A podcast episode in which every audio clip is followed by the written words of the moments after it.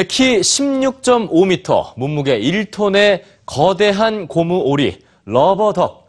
기억하시는지요? 노란색의 귀여운 모습, 힐링의 상징이죠.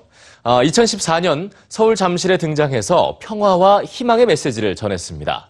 얼마 전에는 촛불 집회 현장에 머리띠를 두르고 나타나서 화제가 됐는데요.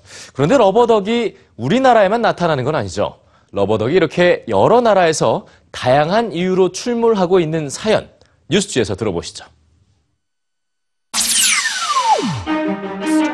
러시아 시민들이 지난달 말부터 거리로 나오고 있습니다. 총리의 부정 부패를 비판하는 시민들은 노란 고무로 만든 오리 인형을 들고 있는데요. 총리가 자신의 호화별장에 연못을 만들고 오리 집까지 띄운 것을 풍자하는 것입니다. 러시아에서 러버덕은 반부패의 상징입니다. 러버덕은 2016년 브라질의 탄핵 집회 때도 등장했습니다. 그런데 눈동자가 X자 모양입니다. 오리에게 충분히 대가를 지불했다는 문구도 적혀 있습니다. 브라질에서 이 말은 누군가의 잘못에 충분한 값을 치렀다는 의미인데요. 여기서 노란 오리는 호세프 전 대통령을 뜻합니다. 호세프 전 브라질 대통령은 지난해 말 부패 혐의로 탄핵됐습니다. 2007년 프랑스에서 데뷔한 러버덕은 홍콩을 비롯해 네덜란드, 호주 등 전 세계 14개의 도시를 다니며 인기를 끌었습니다. 어린 시절 물속에서 장난감을 가지고 놀던 추억을 떠올리게 한 거죠.